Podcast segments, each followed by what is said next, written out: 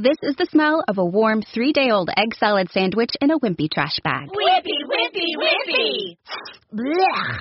And this is the smell of that same sandwich in a hefty, ultra strong trash bag with new Fabuloso lemon scent. Hefty, hefty, hefty! smell the difference? When life gives you stinky, get Hefty Ultra Strong with new Fabuloso lemon scent. It smells like clean, freshly picked lemons. So no matter what's inside your trash, you can stop the stink and smell the lemon. It can't just be about changing the employee and helping them change. Organizations need to change around them in order to ensure that all people can thrive in this world that we live in. I mean, it's really, really important. And that includes a number of things. First of all, you use the word vulnerability. I think it really does start with leadership. I think leaders absolutely need a very different core skill set than they needed in the past. And two of those things that are so important are the ability to be vulnerable and show the entire organization and their teams that they too are suffering, that they too struggle, that their world is incredibly messy, just like their employees' worlds are messy.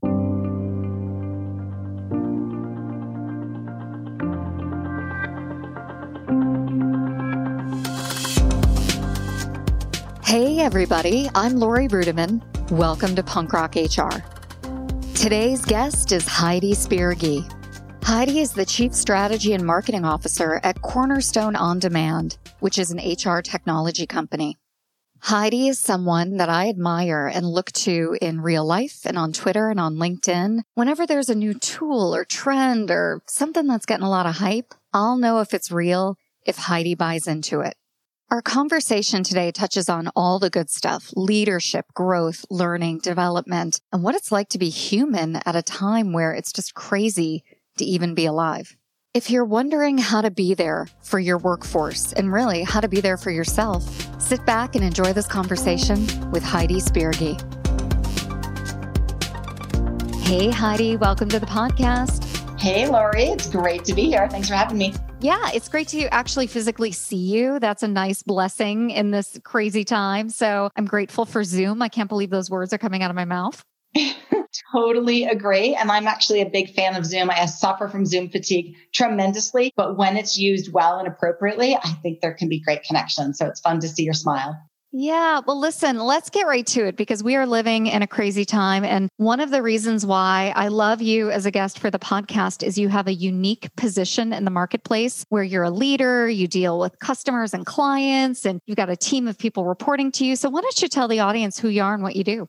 Sure. So my name's Heidi Spirgi. I'm the Chief Strategy and Marketing Officer at Cornerstone. I've been in the talent management space and industry, largely focusing on software and consulting around talent management for over 20 years. I'm an entrepreneur. I've worked on both the vendor side, the practitioner side, the consulting side. But the common thread of my career is really helping organizations to unlock the best of their employees through emerging practices and programs and building cultures in a way that they can really ensure that people can be the best version of themselves at work and how to leverage technology to do that. I think technology, when used appropriately and used smartly, can be an incredibly powerful vehicle to help build exciting workplaces. Well, there's a ton of good stuff in there. We can go a lot of different ways, but I always like to start a conversation by just asking, How are you doing? How's your family doing? What has this time period been like for you? And tell us all where you're based. Yeah, thanks for the question. I am doing well. I, like most people on this planet, have found it to be an extremely taxing year. I can absolutely say it has never been as stressful and as filled with change and surprises. I wouldn't be human if I didn't find it difficult. So I will be candid to say that. There have been days where emotionally it's been trying, but I am incredibly blessed because I'm doing exceedingly well. My children are doing well. My son is recovering from COVID. He's 19 and blessed with good health it's been quite a ride. We've also been through a major acquisition and the CEO change in that period of time. And I've really led a lot of the charge at our company around a lot of the DEI focus in response to the civil rights movement and Black Lives Matter, in addition to all the stuff we have going on with COVID and remote work. So it's been quite a year, but thank you for asking. Well, of course. And if I'm not mistaken, you're based in California, correct? Yes, I am. I'm actually based in Northern California in Danville, but we did buy a house in Lake Tahoe about a month ago, and that's where I am today. And I have to say, it's been a tremendous balm to a tough year. The mountains are my happy place. So that's a bright spot for sure.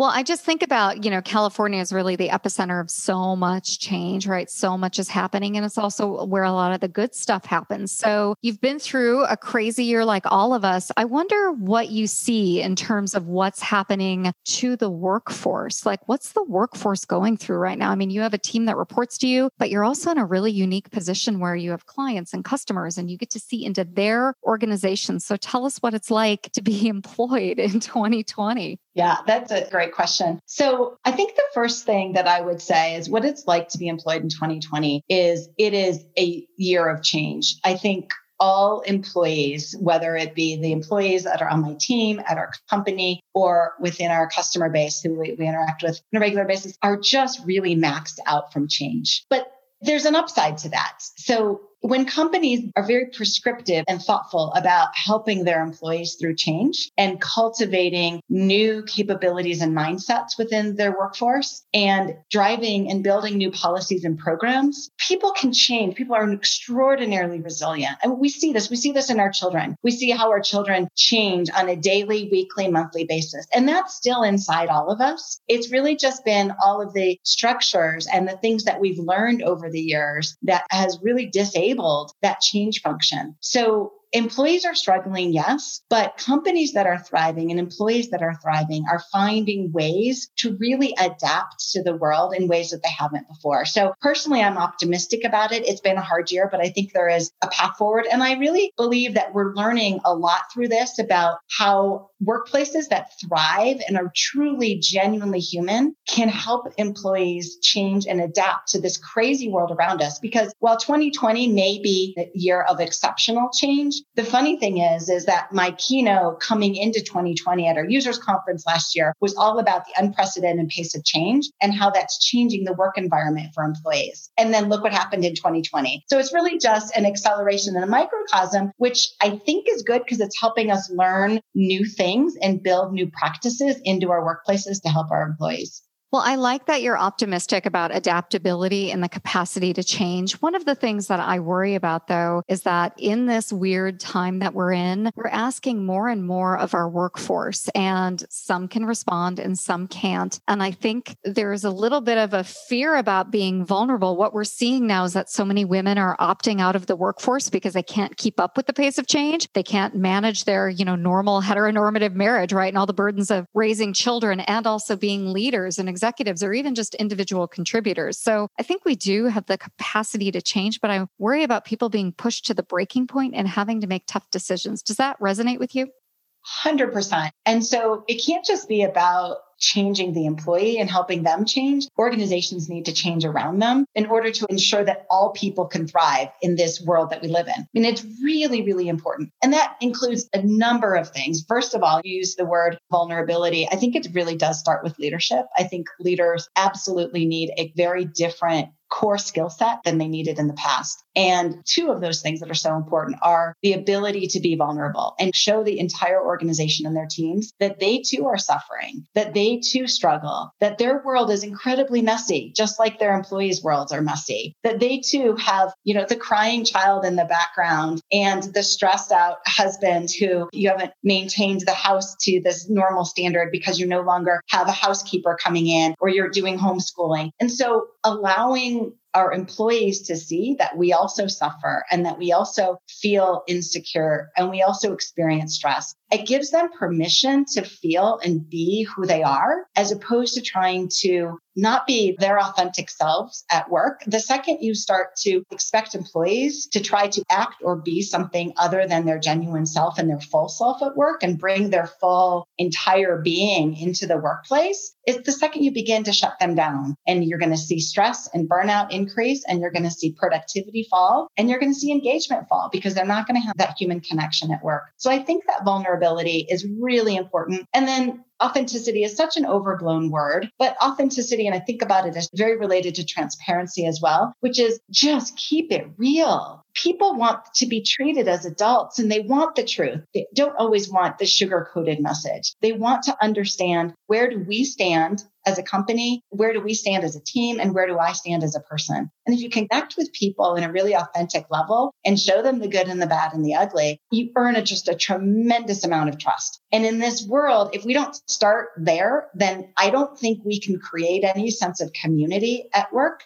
And without community, to me, it's game over because human beings, there's a deep fundamental psychological need for community inside of work and outside of work. And if you don't start with that level of transparency and vulnerability and authenticity, how are people going to trust you? How are they going to bring their own selves to work? So I think that's really starts there, but it doesn't end there. I mean, there's a huge number of practices and policies that I think absolutely are imperative to help people survive in this world of this pace of change. We can't just keep asking them to change without changing around them. Right. I agree with you 100% on all of this. And I love the language around transparency and vulnerability and authenticity. And I think in organizations like yours, that goes without saying, right? And it's been hard earned over the years. You've had to earn the trust of the workforce. I worry that so many individuals don't start with that baseline of trust and then remote work happened, right? And so we put people into isolated environments. And so there's this need to kind of show up in a fake way and it's pushing people to the brink of burnout and the brink of exhaustion. So I like your point about executives showing that they're employees too. I think that's so important and so interesting. So have you been doing that with your team? Have you been vulnerable? Have you been drinking your own champagne here? How does that manifest for you as a leader? Yeah, absolutely. I share the messiness of my world quite regularly, meaning whether it's what's happening behind me, and I'm very transparent about my own levels of stress and burnout.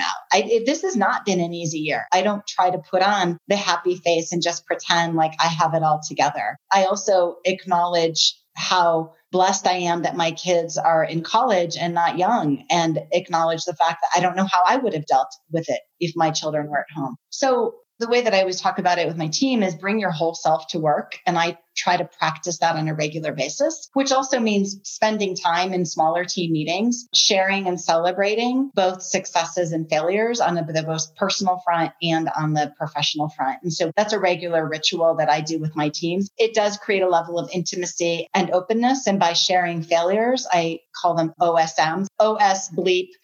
yeah, we are rated E, so it's all good. okay. Oh shit moments. Oh shit so moments I, are fine. Oh shit moments. So we celebrate oh shit moments where some some of them turn out and some of them don't. And it happens on the personal front and on the professional front. So it's so important. And I've been doing it. I think I've practiced it more this year than ever before because people just need to trust and connect and understand each other and have that visibility into the human side of us and not just the work side of us. Well, that's such a good practice to recommend. Like, I love the recommendation of best practices. I think one of the things that I keep hearing from friends and clients and people in the industry is that they miss these serendipitous moments where you would just bump into somebody at the office and go, Oh, hey, weren't you skiing last weekend? Or, you know, and it just takes off into a conversation that may or may not lead to work, but feels really good. When these connections are gone, it almost makes work this old school way of getting stuff done, right? We're all in our own little pods at home and we're not connecting on a human to human level. But I also think there's opportunities to demonstrate something that I'm real passionate about, which is self leadership, right? Before the pandemic, we're all guilty of this. We would have meetings just to have meetings and meetings just to make people feel good,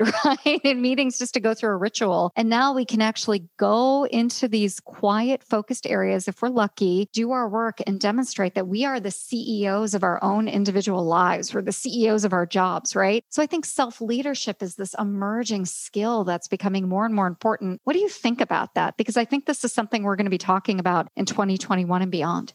Yeah, I love that concept and that term. And that's actually one of the things that, just in terms of the rituals and practices that I'm trying to instill in my team this year, that is one of them. In fact, I wrote a blog post recently on how, and I didn't call it self leadership, but basically all of the things that people need to do in order to truly be very thoughtful and mindful about not building their career, but running their career on a day to day basis and making the choices that are most important to you. And those can be hard choices They can be very difficult choices. And my focus was really on how do you actually accomplish what you need to from a work perspective without sacrificing too much personally. Because I've seen it on my team and there's so much written about it in terms of, you know, our office hours have really just extended, you know, from nine or 10 hours to 12 or 13 hours into weekends. And it's really not a healthy practice. So I have encouraged my team. They know they have the permission to block their calendars and go out and walk or run or do yoga or meditate or spend time with their kids or to decline meetings. We also have a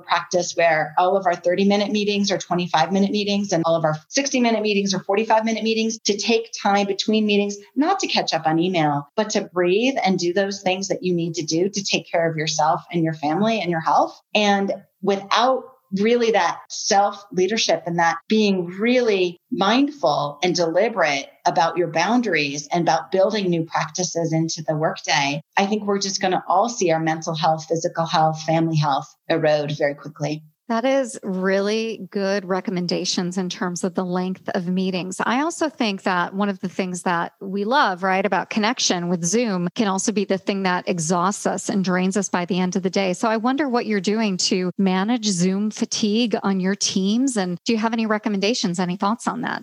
Yeah, so a few things. So, number one, all of my team knows that in the subject heading, if they're not going to be sharing slides, to put screens optional. And so that means that you know in advance, you can take that call walking from a car sitting in bed without your webcam on in your pajamas. And it gives them permission in advance to plan their lives accordingly. I also have a practice with my direct reports to schedule walking meetings. If any of you have not tried that, I so encourage it walking meetings, don't look at each other's face, focus on what you're saying, get the fresh air, breathe deeply, get a little bit of exercise. I think the creativity and the level of connection is much stronger and the level of open mindedness is stronger when you're moving. So I typically, when I have in person, it's been a long-standing practice of mine, when I have in person difficult conversations with employees, I always do it outside and preferably walking. It just opens the minds. And anyone who's a parent probably knows those, those sweet moments with children when when they open up and are more vulnerable. And it's typically not when you're sitting at them staring across the dinner table eye to eye. So that's another thing that we do. Wait, wait, Heidi, remind me to never get a walking meeting with you on my calendar if I'm a little worried about my performance. hey, everybody. Chances are you've spent the past few months cooped up with your family, buried under a relentless news cycle, and with work that never seems to switch off.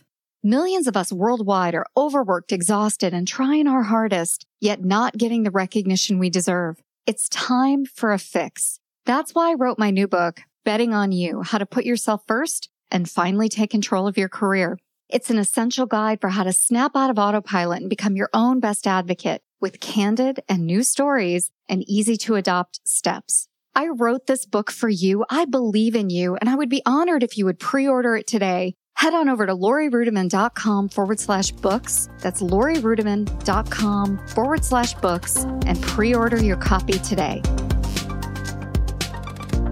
My team also knows I've made it very, very clear to my extended team turn off your camera anytime. It's not mandatory. Now, pre COVID, pre remote working, we did make it mandatory because those meetings were fewer and farther between. It is important and an important way to engage remote workers, but the pace that with which we are living with Zoom today is with new rules.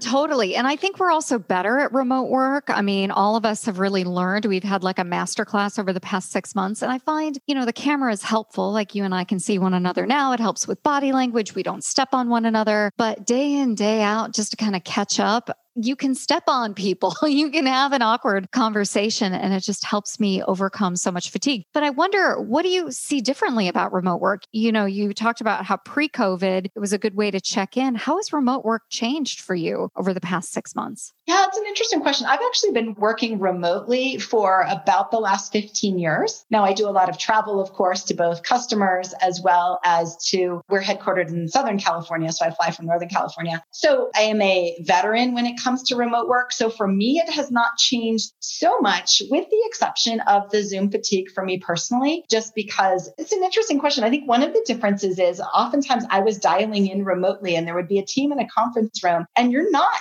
staring eye to eye. Looking at people in a conference room is far easier than staring eye to eye. There's an intensity that comes with that. It's good and it's bad. But one of the interesting things that we've seen at Cornerstone is that in many pockets of our company, areas where we can actually measure productivity, we've seen productivity increase. And that is once again also good and bad. It depends on how you look at it because it's not always a good thing because it may just mean longer hours. But a lot of the fear that we had going into remote working around would we be able, particularly in our customer support and engineering teams, would we be able to see the same level of productivity? And the answer is absolutely yes. But what we can't forget is that is for maybe the majority of employees, but there's a subset of people out there who are suffering tremendously in this remote work environment. And I'm blessed to have a workspace that is uninterrupted and I can be focused. But there's a lot of people in this world who don't have a workspace that is conducive to remote work.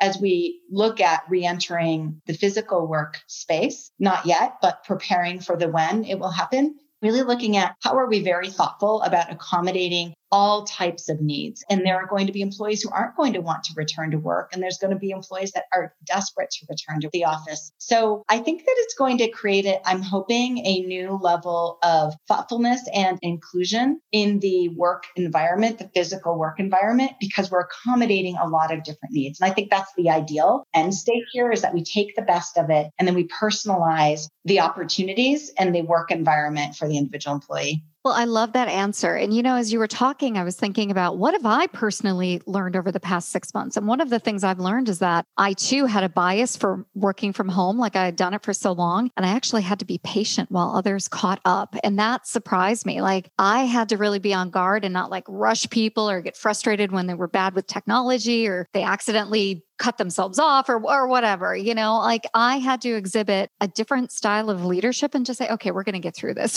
you know? So yeah. you must have had that as well. Like you must be the Sherpa for everybody on your team.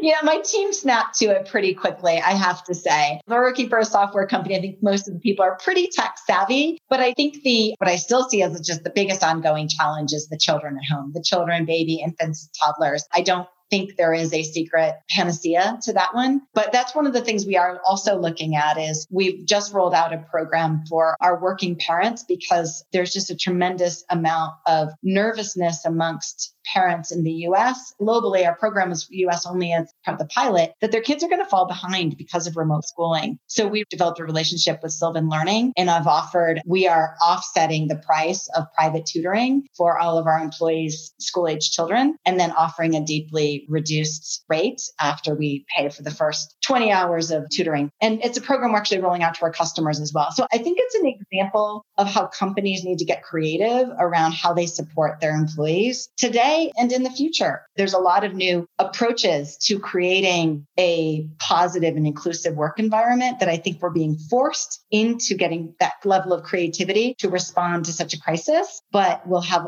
a lot of lasting good. I can imagine this program continuing in perpetuity. I don't see why it wouldn't. And I failed to mention, but we're, we always at Cornerstone, we always try to ask ourselves everything that we're doing for our employees, how can we also contribute to the community in a similar way? So part of this initiative is underserved communities are struggling even more with this remote schooling environment. So we have a relationship with Sylvan Learning such that for every 20 hours of tutoring that's purchased, they offer a 30 hour course to a underprivileged child. So I think it's kinds of things like that's just an example of companies getting creative. And I think we need to think that way more and even after we come out of this. So I love where this conversation is going. And I actually want to end on companies being a force for good. You know, we are at a really weird inflection point in our society where we're undergoing a health crisis, right? A pandemic, a racial epidemic, and, and the related change, hopefully, that comes out of that, as well as a recession. So I wonder what you see as a leader that organizations can be doing, right? You talked about bringing all the forces of good, all the creativity to the table. And you're doing that currently with your employee base and your customers and reaching out to the community. For HR professionals and other business leaders who are out there and really want to be a force for change in this world, how do they get started? How do they motivate their organizations? How do they, without having a budget for corporate social responsibility, how do they dip their toes in the water and really start to move their company in a position to do some good in the world?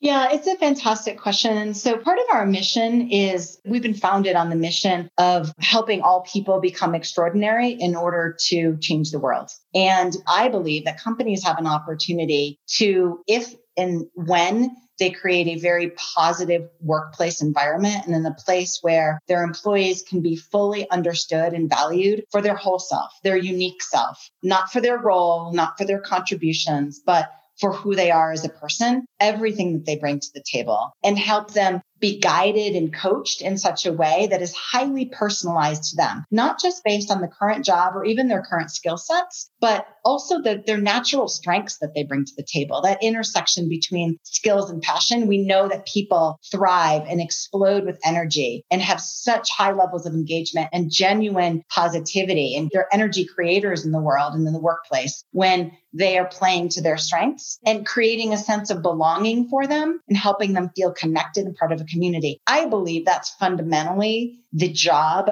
of a CHRO and the job of a CEO as far as their employees. So I believe it starts with your employees. And when you can create extraordinary people at work and help them be the best versions of themselves, they're going to go out into the world and they are going to create change. And whether that's change in solving some of the world's biggest problems, we have some really big problems that need solving and we need the best people and people to be their best, to be extraordinary in order to solve those problems. And companies are at the tip of the spear in trying to solve those problems. So to change the world, we have to change our workplaces to help people be extraordinary. And so it starts there, but it doesn't end there because I also think part of the CHRO's role is also to look beyond the employee and into the community. So what I am excited about is that we are seeing companies at this point in 2020 take steps and do things outside of their four walls of their organizations in ways that they haven't before. And then beyond the community, I also think it includes changing the world is how do you engage with your customers? Do you engage with your customers in that equally authentic and vulnerable way and help build a community with your customers to be on a path together and build a mission together with them to try to change the world? That is why I came to Cornerstone ultimately is to do that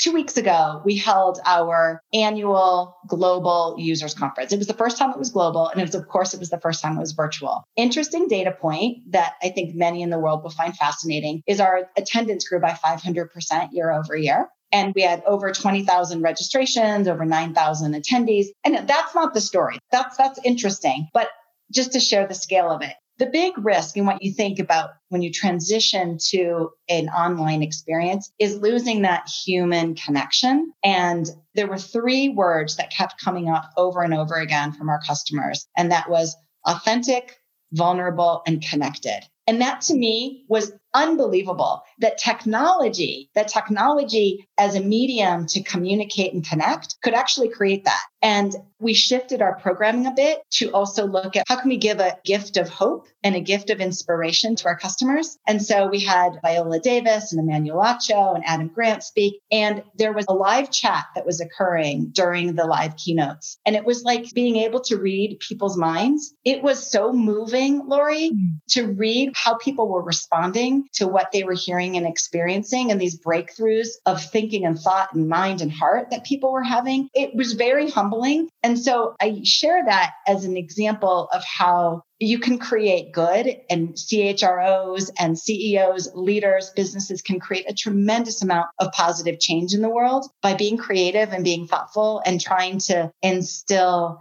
that sense of connection and vulnerability and be a leader for positive change. I mean, some people could claim that we had too much focus on DE and I. You know, we had two of the three of our keynote speakers were black. You know, there's all kinds of things you can do to throw, but we're trying to drive positive change in the world. And I think it was a big success. So just an example for other leaders to perhaps consider. Congratulations on that. And you know, Heidi, I'm not surprised. I've been to your events, they're always terrific. So for me to hear that people thought it was engaging and they were connected and there was authenticity does not shock me at all and actually reaffirms the reason why we've been partners and we've had fun together over the years. I mean, Cornerstone is just an amazing organization. And it's always really fun to catch up with you. Thanks for doing a deep dive into your thoughts on leadership today. I really appreciate it. If people want to connect with you, what's the best way to do that? LinkedIn. Connect with me on LinkedIn or following me on Twitter. Well, we'll make sure to include both of those in the show notes. And thanks again for being a guest today. Great. Thank you so much, Lori, for having me. It was great fun. You're welcome. Take care.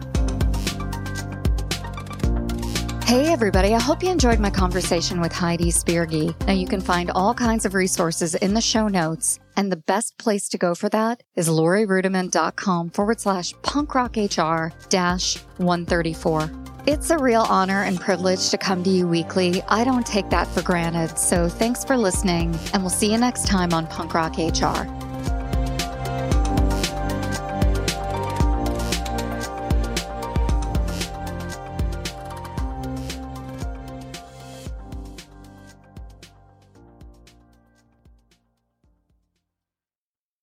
Millions of people have lost weight with personalized plans from Noom, like Evan, who can't stand salads and still lost 50 pounds. Salads, generally, for most people, are the easy button, right? For me, that wasn't an option. I never really was a salad guy. That's just not who I am. But Noom worked for me. Get your personalized plan today at Noom.com. Real Noom user compensated to provide their story. In four weeks, the typical Noom user can expect to lose one to two pounds per week. Individual results may vary.